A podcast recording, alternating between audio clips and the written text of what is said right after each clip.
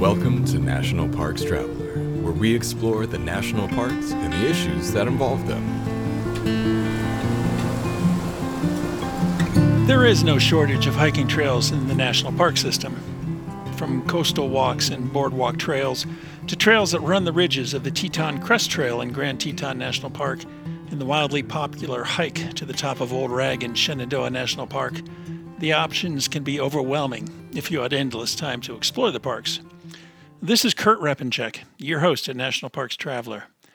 It might come as a surprise to those who view Yosemite National Park as just an iconic valley and a grove of soaring sequoias, but there are more than 800 miles of hiking trails in that park. And to get a feeling for those trails, we're joined today by Elizabeth Wenk, the author of the sixth edition of your complete hiking guide, Yosemite National Park from Wilderness Press. We'll be back in a minute with Lizzie and to find out most of what you need to know about hiking in Yosemite. The Yosemite Conservancy helps visitors connect with Yosemite through adventures, volunteering, and the arts. It's the only nonprofit dedicated to supporting Yosemite National Park and funds grants to improve trails, restore habitat, protect wildlife, and inspire the next generation of nature lovers. Learn more at yosemite.org. Whether it be strategy, business planning, change management, board development, executive search, or diversity planning, Potrero Group is here to help. They mix a depth of experiences in the parks and land space with the breadth of best practices from other industries. For more information or to schedule a preliminary conversation, go to potrerogroup.com. That's P O T R E R O group.com. The Grand Teton National Park Foundation is a private, nonprofit organization that supports projects that protect and enhance Grand Teton National Park's cultural, historic, and natural resources. By funding initiatives that go beyond what the National Park Service could accomplish on its own, Foundation donors improve the visitor experience and provide benefits to the National Park System for decades to come. See their successes at gtnpf.org. The Blue Ridge Parkway Foundation is the primary nonprofit fundraising partner for the Blue Ridge Parkway. It is made up of people who have a deep love for this majestic road and want to ensure that its natural beauty and the experiences it offers endure for generations to come. Show your appreciation at brpfoundation.org.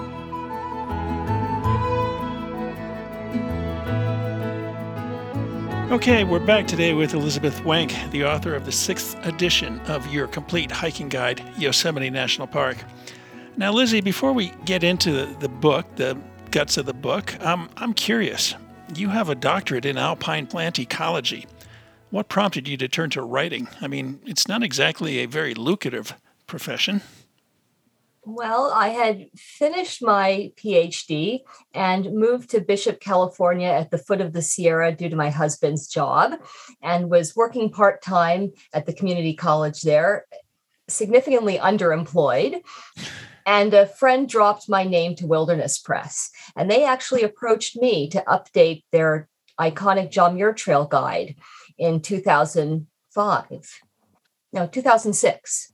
And it's gone on from there it's definitely an interesting profession and um, highly competitive, more so now with uh, the internet and all those options out there. And, and we'll get into that in a little bit later. Now, I've been to Yosemite a few times, though most of those visits were focused primarily on the Yosemite Valley and some of the usual high country day hikes off of the Tioga Road. Do you think most people view the valley and not the hiking possibilities when Yosemite National Park is mentioned? Oh, absolutely. Far over 90% of visitors to Yosemite never go beyond the valley. So there are tour buses of day use visitors who only spend an hour or two in the valley, and that's where they head. That's the only part of Yosemite they see. Then there are others who will drive the roads through the park and take a couple of maybe 20 minute walks, but there's maybe 2 or 3% of visitors who actually explore the true wilderness areas. So, do you, do you find the trails uncrowded? I find that as soon as you go beyond the best known trails, they are remarkably uncrowded. So, as you said, there are more than 800 miles of trails in the park. And among those, there are probably 100 miles of trail where there will be a lot of people. The first miles from the roads and those iconic walks like up Half Dome, a few walks out of the Tuolumne Meadows area. But Yosemite is huge. And mm-hmm. I have gone the better part of a day without seeing a person in the park. Really? Yes. January, February? No, no, August. August. You just you have to walk the first 20 miles in from the trailhead and then it's there'll be a few people, but it's mostly all yours. That that first 20 miles, just knock it off in a couple hours. now, you know, you're absolutely right about the trail to Half Dome. I mean, going up the Mist Trail to Vernal Falls, Nevada Falls, it's shoulder to shoulder in the high season. Absolutely. And um, conversely, if you go to some of those trails out of the Tuolumne Meadows area, I mean, I, I hiked uh, down the JMT a ways um, one year, and I think I had, uh, once I crossed the, the one bridge, I had the whole trail to myself for several hours. As you say in your acknowledgement in the front of the book, this title, Hiking Yosemite, quote, has long been considered the most comprehensive tome on Yosemite's trails and choice off trail lake basins. On top of that, um, you're actually taking on the book that uh, Jeff Schaffer launched um, some years ago, some decades ago.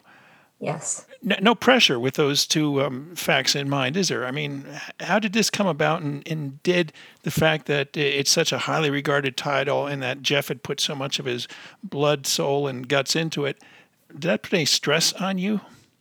Oh, it means you have to get every single word correct. Absolutely. So, um, you know, Jeff was the author for the first five editions of the book and has now decided his age has caught up with him to retire off the title. And Wilderness Press offered it to me.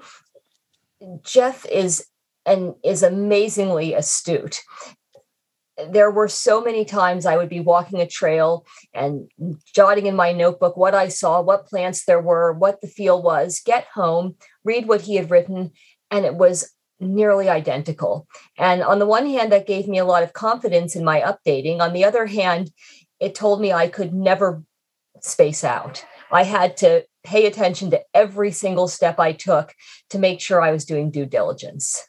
Yeah, I had, I had one of those situations myself back when I was writing guidebooks, and it was a, a kid's guide to the national parks. And I'll have to admit, I was intimidated to take on that project because the original author I thought had done such a wonderful job, and how could I possibly improve on his work? And, and you feel bad about trying to improve on his work because you might totally miss. What I can say is that even though you think of a wilderness area as staying the same for eternity, there are continuous ecological changes. So that much of Yosemite's western half has been burnt in fires in the last few decades. There are floods, there are avalanches, and so the, the text from even a decade earlier doesn't exactly reflect what a hiker will see. Sure. And so what you have to tell yourself is your job is to take what the previous author provided and take it the next step re reformat sections into what um, readers expect today. So far fewer long. They want they want um, nice map, colorful maps. They want distinct trail logs. They want distances. They want GPS coordinates. So it's a different expectation for what the readers want than they used to. And so that's how I approach it. Now, I'm curious. I mean, um, I read uh, one of your, well, I reviewed two of your other books. One was One Best Hike Grand Canyon, um, exactly 12 years ago. And what really struck me was um, you provided such a, a, wonderful primer on geology, wildlife, natural history, and even the dangers of hiking in Yosemite National Park. H- had Jeff included some of that in the previous five editions, or did you have to really um, dig a little bit deeper to, to flesh out those sections. So Jeff is a geologist by training, and oh, okay. he has he does have the same approach I do. That the book is partially to guide people to walk in the right location, but in as much to educate people about what they're seeing along the trail. And so we very much have the same perspective there. I did go through every sentence that was written and review the geology with Yosemite's park geologist, Greg Stock, Sure. and send sections on the mammalogy to Yosemite's then um, chief of wildlife. And I'm a bot- botanist by training, so I reviewed those myself. But I do. I sent the history section to an NPS historian. I very much wanted to both make sure the book had a lot of depth, but also was accurate. Yeah, a, a quick, easy project. When you were going through the manuscript, did you encounter any sections that Jeff had previously written that that required a substantive rewrite? I mean, obviously, as you mentioned, there were forest fires in Yosemite, and that's got to change the the viewshed that that hikers are going through. Um, anything more than that? Well, let me first quickly touch back on the forest fires because it's more than just talking about how the vegetation changes. Those sections were completely rewritten because it's also the feel of the hike.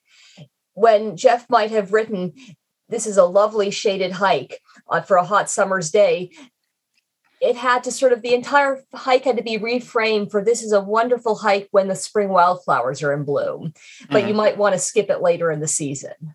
So there were those sorts of things that required substantive rewrites. The other would be that our understanding of the tectonic history of the Sierra keeps evolving. And so there were sections of the geology that had to be updated to incorporate the most recent hypotheses. So I would say those are two of the big things. Climate change. Well, you know, you touch on that until no one can still pinpoint that the forest fires in California are explicitly caused by human induced climate change versus natural climate cycles. Certainly, most scientists would suggest that the increased incident of forest fires matches our increased drought together with human induced climate change. But you have to be careful not to peg outcomes on something that's uncertain. So we're, no one's uncertain that, that there's human induced climate change, but Sure. do we know that that specific fire is the result of it?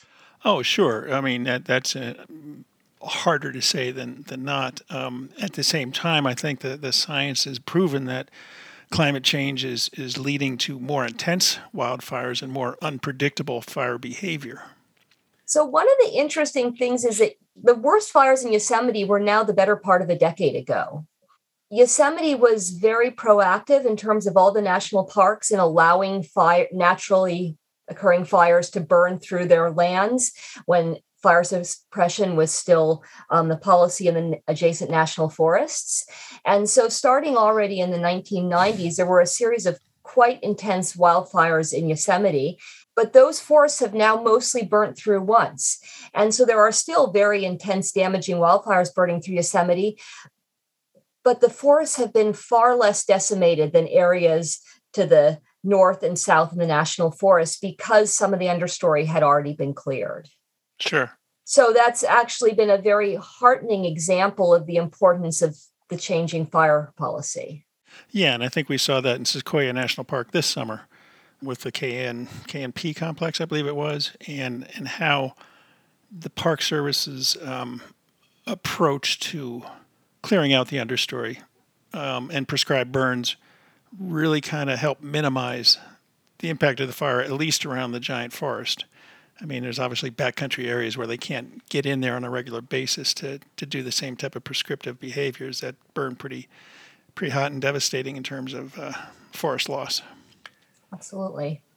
Now, Yosemite is a, a, fabulous place. I mean, you can go back to John Muir and, and his early discussions about, you know, the glaciers coming through and, and, and carving the valley. And um, you get to play around with a lot of that interpretation over the years in the book, don't you?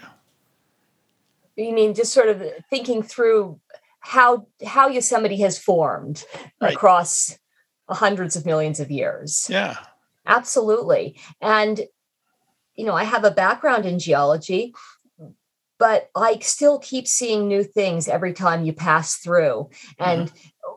one of the learnings for me over time has been how astute John Muir must have been when he visited these areas for the first time and saw all this evidence of glaciation and interpreted it accurately from the start.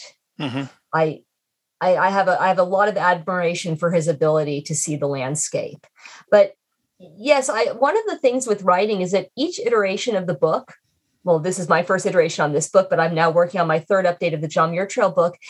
You include new little vignettes and stories about the geology, about the other aspects of natural history, about human history, because you I, as an author, keep learning and mm-hmm. I want to share new things I've learned with the audience. And so I'm forever tweaking and changing and calling people's attention to different aspects of the landscape and history. So, so can you pull one off the top of your head that's in, in the hiking Yosemite guide? Well, one of them is exfoliation.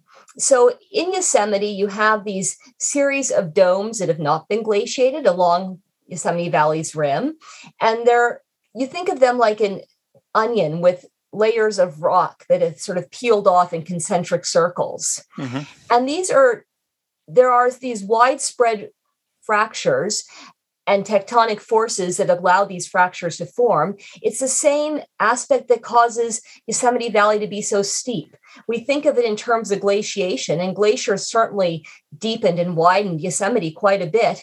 But the reason we have vertical walls like Half Dome, like El Capitan, is that you have these region wide fractures that cause entire sheets of rock to slump off and fall to the ground, maintaining that vertical profile. Yeah, it's it's pretty pretty crazy. I mean, there was there was a period not too many years ago when, or maybe it was too many years ago. I lose track of time from time to time, um, where there were quite a few rock falls, relatively speaking, in the Yosemite Valley. Yes, and they're continuing. They will continue. Um, yeah. They're being carefully monitored.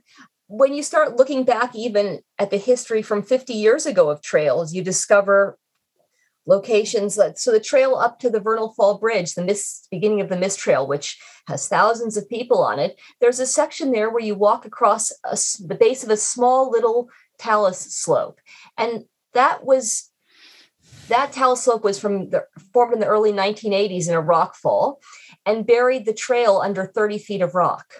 Wow! And so you you you hear something like this, and you think that just happened one winter's day. Suddenly the trail there just out of the valley was had vanished. Or another place where a railing was left hanging as the entire vista it was supporting fell away.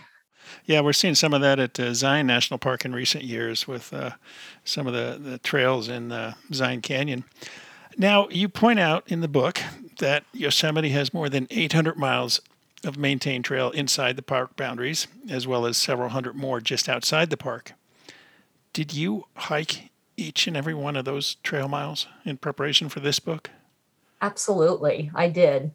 I mean, you grew up you grew up in the Sierra, so I'm, I'm, guessing you hiked many of the trails before you got this assignment. I mean, did you go back and, and still once you get that assignment track all 800 miles? I did, and so I was offered the book title, I think, in 2013 or 14.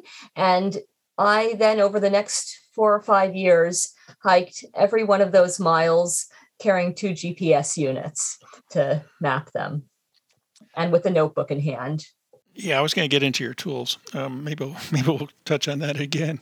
Back in the last century, as I like to refer to it, um, I wrote the Dummy's Guide to National Parks and it was an ignoble title that um, I suggested be changed, but publishers, being publishers, they weren't going to go there.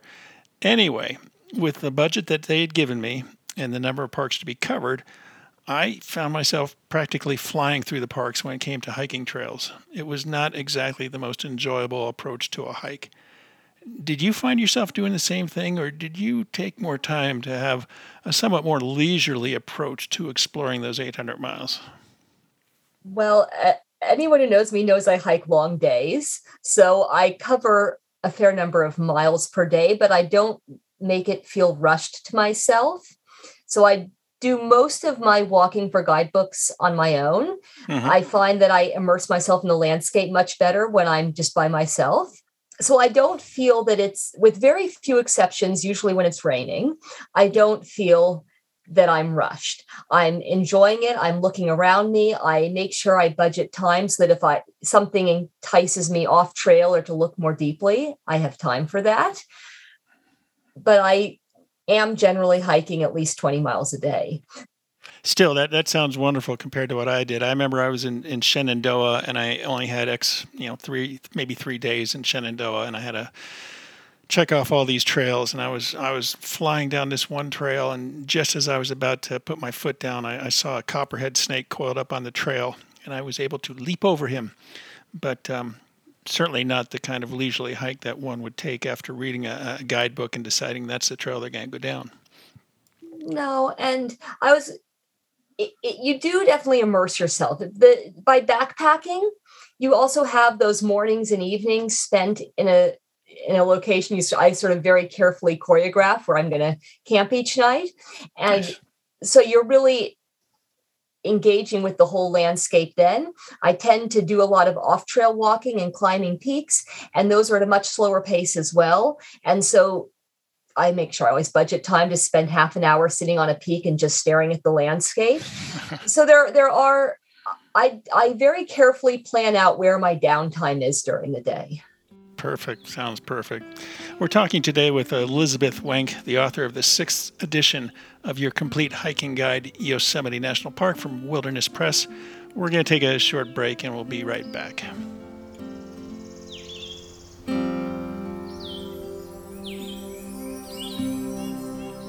Nova Scotia, 8,000 miles of coastline dotted with colorful fishing villages, quaint coastal towns, and an abundance of scenic natural beauty.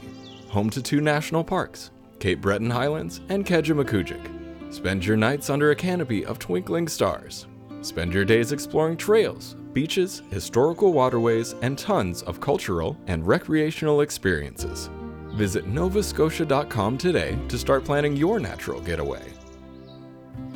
Enjoy a reduced auto loan rate this holiday season with Interior FCU. With rates as low as 1.99% and a quick approval, you could finance a truck, car, or even snowmobile. Dash through the snow and over to Interior FCU for a great rate. For a limited time only, new and used car rates are the same at an all time low. Interior Federal Credit Union, the official credit union for the Department of the Interior and your natural resource for financial services. Membership is required. Acadia National Park is one of the 10 most popular national parks in the United States. It's also one of the smallest and most vulnerable. That's why Friends of Acadia exists. Friends of Acadia is an independent organization of passionate people inspiring those who love this magnificent park to make a real and lasting difference for Acadia. You can make a difference at friendsofacadia.org. The North Cascades Institute has a large portfolio it's an environmental learning center, training center, conference center, and leadership center, all set in the splendor of the North Cascades National Park Complex. Learn more at ncascades.org. Washington State is graced with three spectacular national parks, each different and special in their own unique ways. As the official nonprofit partner and the only philanthropic organization dedicated exclusively to supporting these parks through charitable contributions, Washington's National Park Fund has a mission to raise private support to deepen everyone's love for, understanding of, and experiences in Mount Rainier, North Cascades, and Olympic National Parks. Share your passion for these parks at WNPF.org.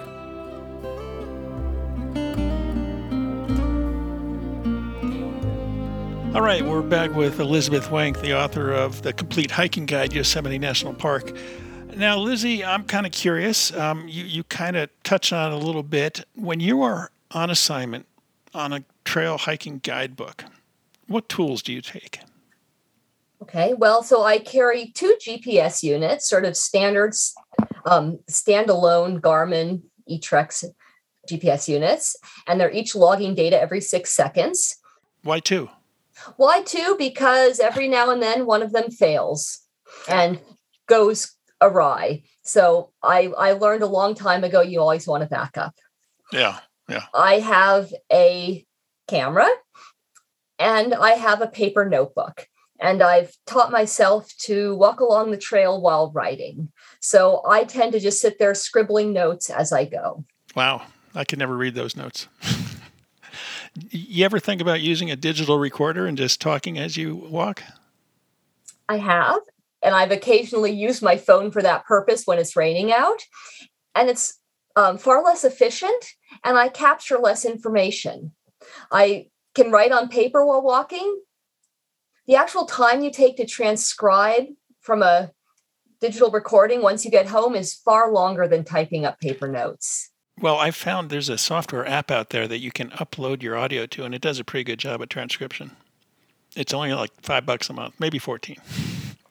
I would say the other thing is I think I I'm one of these people who by writing something down remembers it and by saying it it's easily forgotten. And so I think I internalize what I'm seeing much more by putting it onto paper. Interesting. Interesting. Now, um, you have a husband and you have two two daughters. Do you take them on the trail with you? I do whenever I can. So uh, they both joined me, for instance, walking from Tuolumne Meadows to Mammoth when they were aged four and six, and have done you know a week long backpacking trip in the Sierra every summer since then.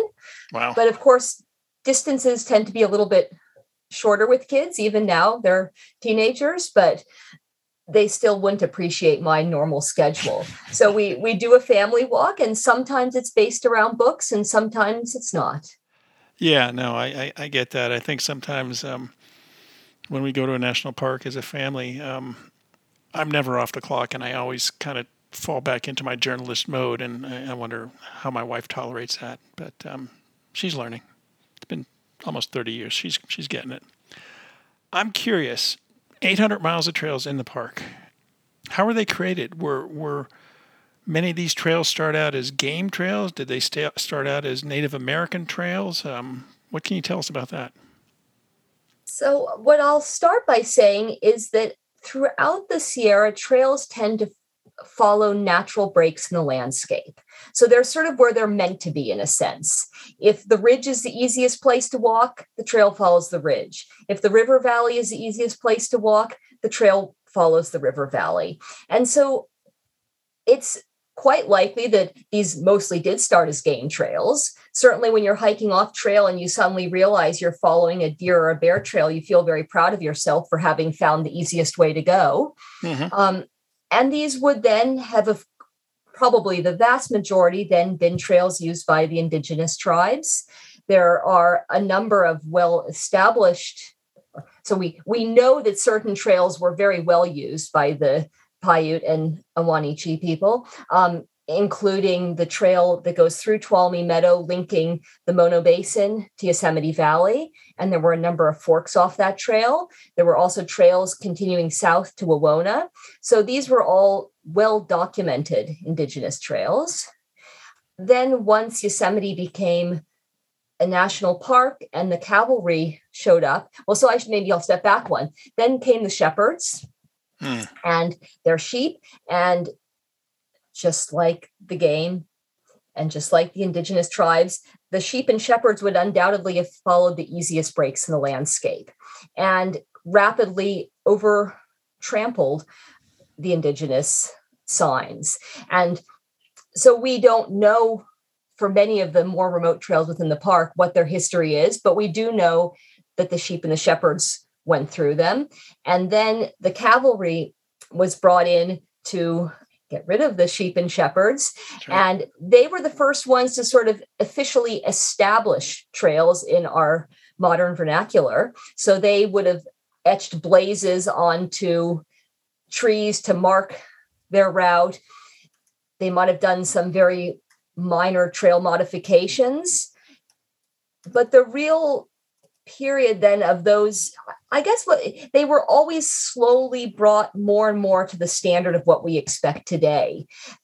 And it would have been in the 1920s and 30s when many of the trails were then rebuilt and brought to their more modern standards. Hmm. i think one of the most interesting things about yosemite is how few trails have been abandoned. So in the national forests surrounding yosemite more and more of the minor trails are no longer being maintained and have slowly vanished over the years. Whereas in Yosemite, there are very, very few trails that they're not actively maintaining. Yeah, I was going to ask you about that. I mean, with 800 miles of trails and, and few people, as you say, get out into the trail system. What what quality of trails are there? I mean, are there some that are more of a challenge to get through than others, and, and some that uh, are heavily used? I mean, we we took a hike up to I guess Cathedral Peak or in that direction, and the the trail had been pounded both by human and and stock feet, and um, we referred to it as Yosemite flour, that uh, layer of dust on the trail there is certainly plenty of dust. Um, but let me think about the trails first in terms of their utility rather than their pleasantness. And they they um, send a pair of people with a saw across the entire trail network every year, maybe excepting incredibly high snow years. And this logging crew, as they call it, is not doing any true trail maintenance. They're simply removing down trees, and they attempt to follow, to um, travel the entire network each year. And this means that the trails are always there for people to walk. As soon as you have a lot of logs down across a trail, most hikers tend to avoid the trail because it is it's a lot of work to climb up and over giant down logs. Sure. So that's the first benefit. This and then Meanwhile, there ha- there are actual trail crews that go around in a much slower rotation, focused on different parts of trail in need of work. I would say the only maintained trails in Yosemite that I find hard to walk are areas that have burned, where there's a lot of shrubbery growth, and it regrows so quickly that it's almost implausible for the trail crews to come by quickly enough to prune the edges in the first few years following the fire. So what you would have walked was a segment of the John Muir Trail south between Tuolumne Meadows and the Cathedral Lakes. And that trail is particularly dusty. It climbs up morainal sediments, which are already sort of sandy gravel. And then you have such high stock use along that trail. Mm-hmm.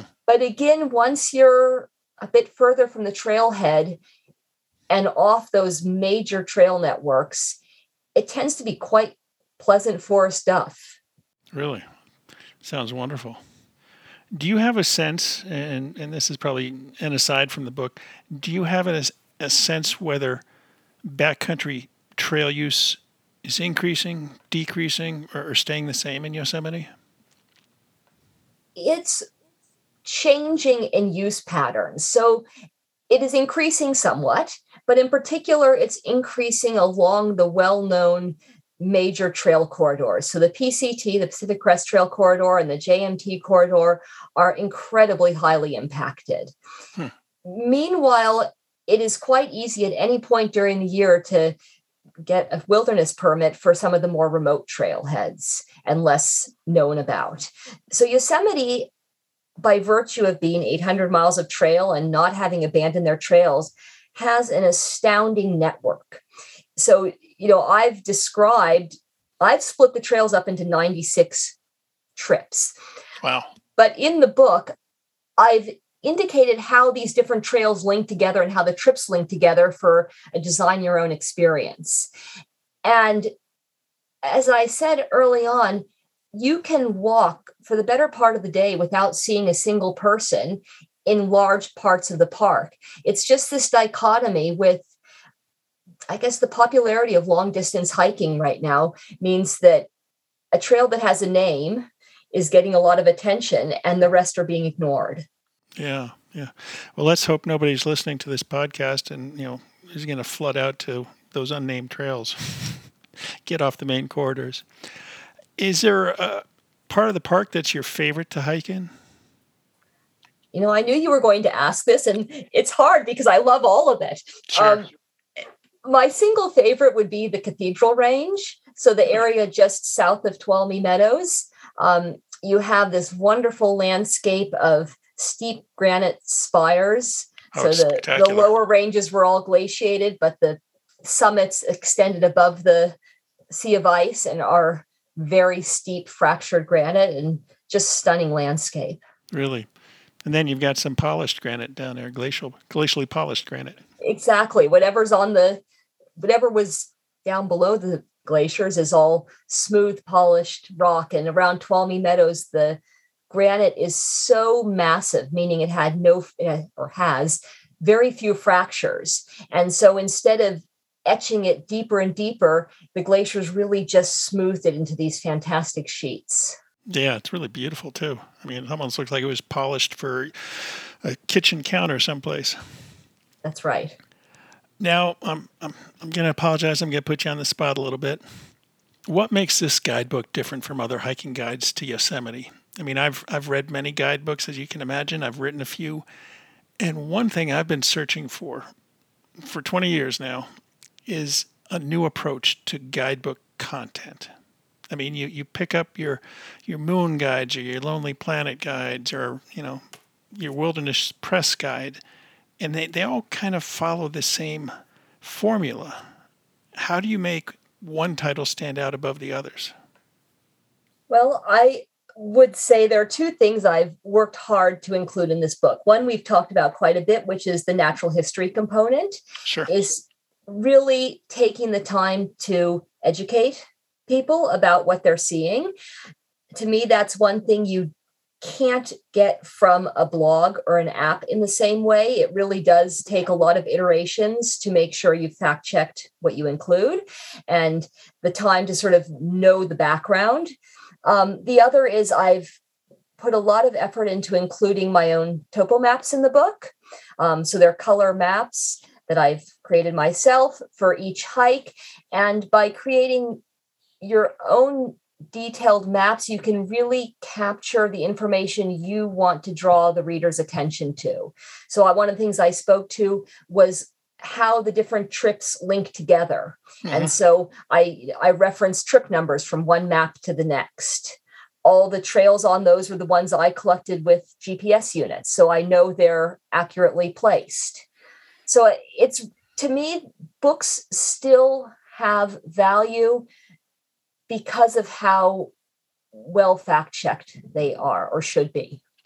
Now, I know that anyone who's writing blogs will take will beg to differ and say they put in the same level of attention. But I think one of the things about a book is you work on it over many years. And so your eyes come back to your writing or what you've made time and again over three or four year period. And you keep catching little inconsistencies and try and weed them out. And I know that when you write something more rapidly, just the smallest of errors creep in. Sure, sure. Never happens to me, but I know what you're talking about.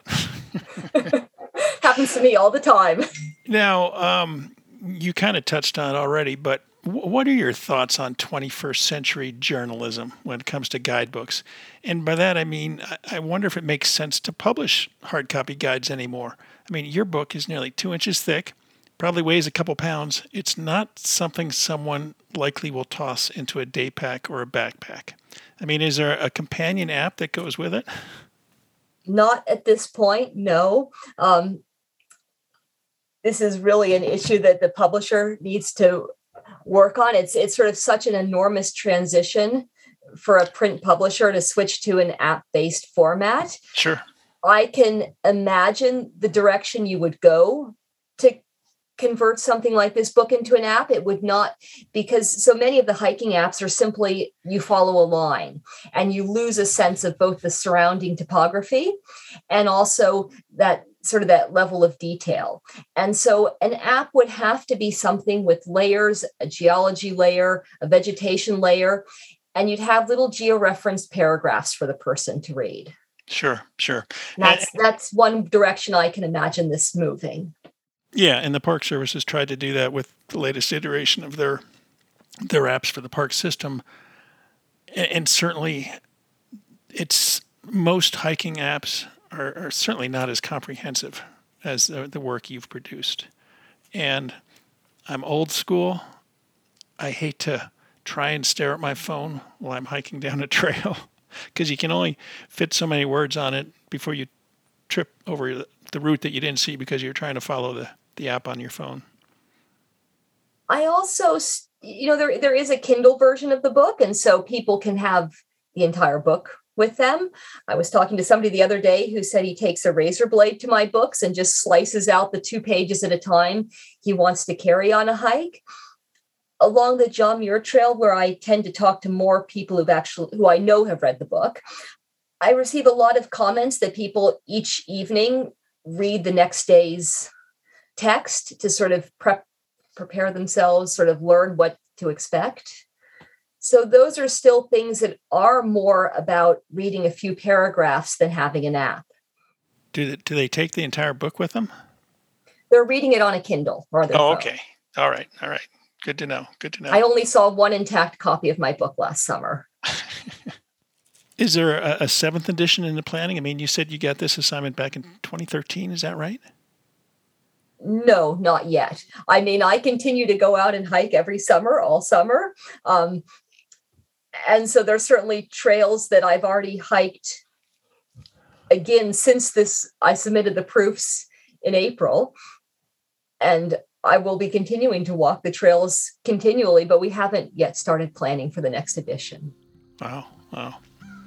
Well, Lizzie, thanks so much for visiting uh, today with the Traveler. I mean, I'll have to admit that um, I was not aware of all the hiking possibilities in Yosemite National Park and, and looking at your colored maps. I mean, they really are intriguing, and the, the routes that you you outlined, and it, it kind of makes it um, both in, inviting and, and kind of easy to tackle the backcountry in Yosemite. So I think you've done a great great favor for, for me and, and for countless other hikers as well. Well, thank you very much for having me today. What, what's your next project? Oh, I'm in the process of updating the John Muir Trail Guide that Wilderness publishes again. So this will be the sixth edition of the book and my third edition. So the third time I'm the author on it. Wow. Well, good, to know that there are still books out there. There will be. I quite like books too. Yeah. Thanks so much, Lizzie. It's great. And uh, happy trails. Yes, thank you very much. That's our show for this week. We hope you enjoyed it. Next week, we'll be going outside the United States as Kris Tompkins, who, along with her late husband Doug Tompkins, went to Chile and Argentina with an intent to preserve natural landscapes, sits down with us. They were quite successful as they obtained more than 2 million acres of lands that they then turned over to the two countries' governments to operate as national parks. A short reminder we're nearing the end of Traveler's annual fundraiser. We have a goal of raising at least $100,000 to help take our nonprofit news operation to the next level. And if you enjoy and look forward to these weekly discussions, I hope you'll go to our website, nationalparkstraveler.org, and support our efforts with a donation. For The Traveler, this is Kurt Repanshek. See you in the parks. The composers and musicians at Orange Tree Productions have created a unique collection known as the National Park Series that has grown to include more than 30 CD titles. Composed against the backdrop of a park's sounds of nature, these musical scores will connect you with these beautiful places and take you there, at least in your mind. This collection is the number one selling National Park audio series in the world and provides the background music for National Parks Travelers podcasts.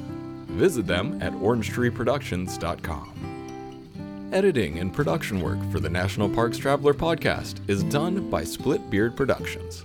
You can learn more about us at splitbeardproductions.com. National Parks Traveler is a 501c3 nonprofit media organization that provides daily editorial coverage of national parks and protected areas. Traveler's coverage is made possible by reader and listener donations. Visit us at nationalparkstraveler.org.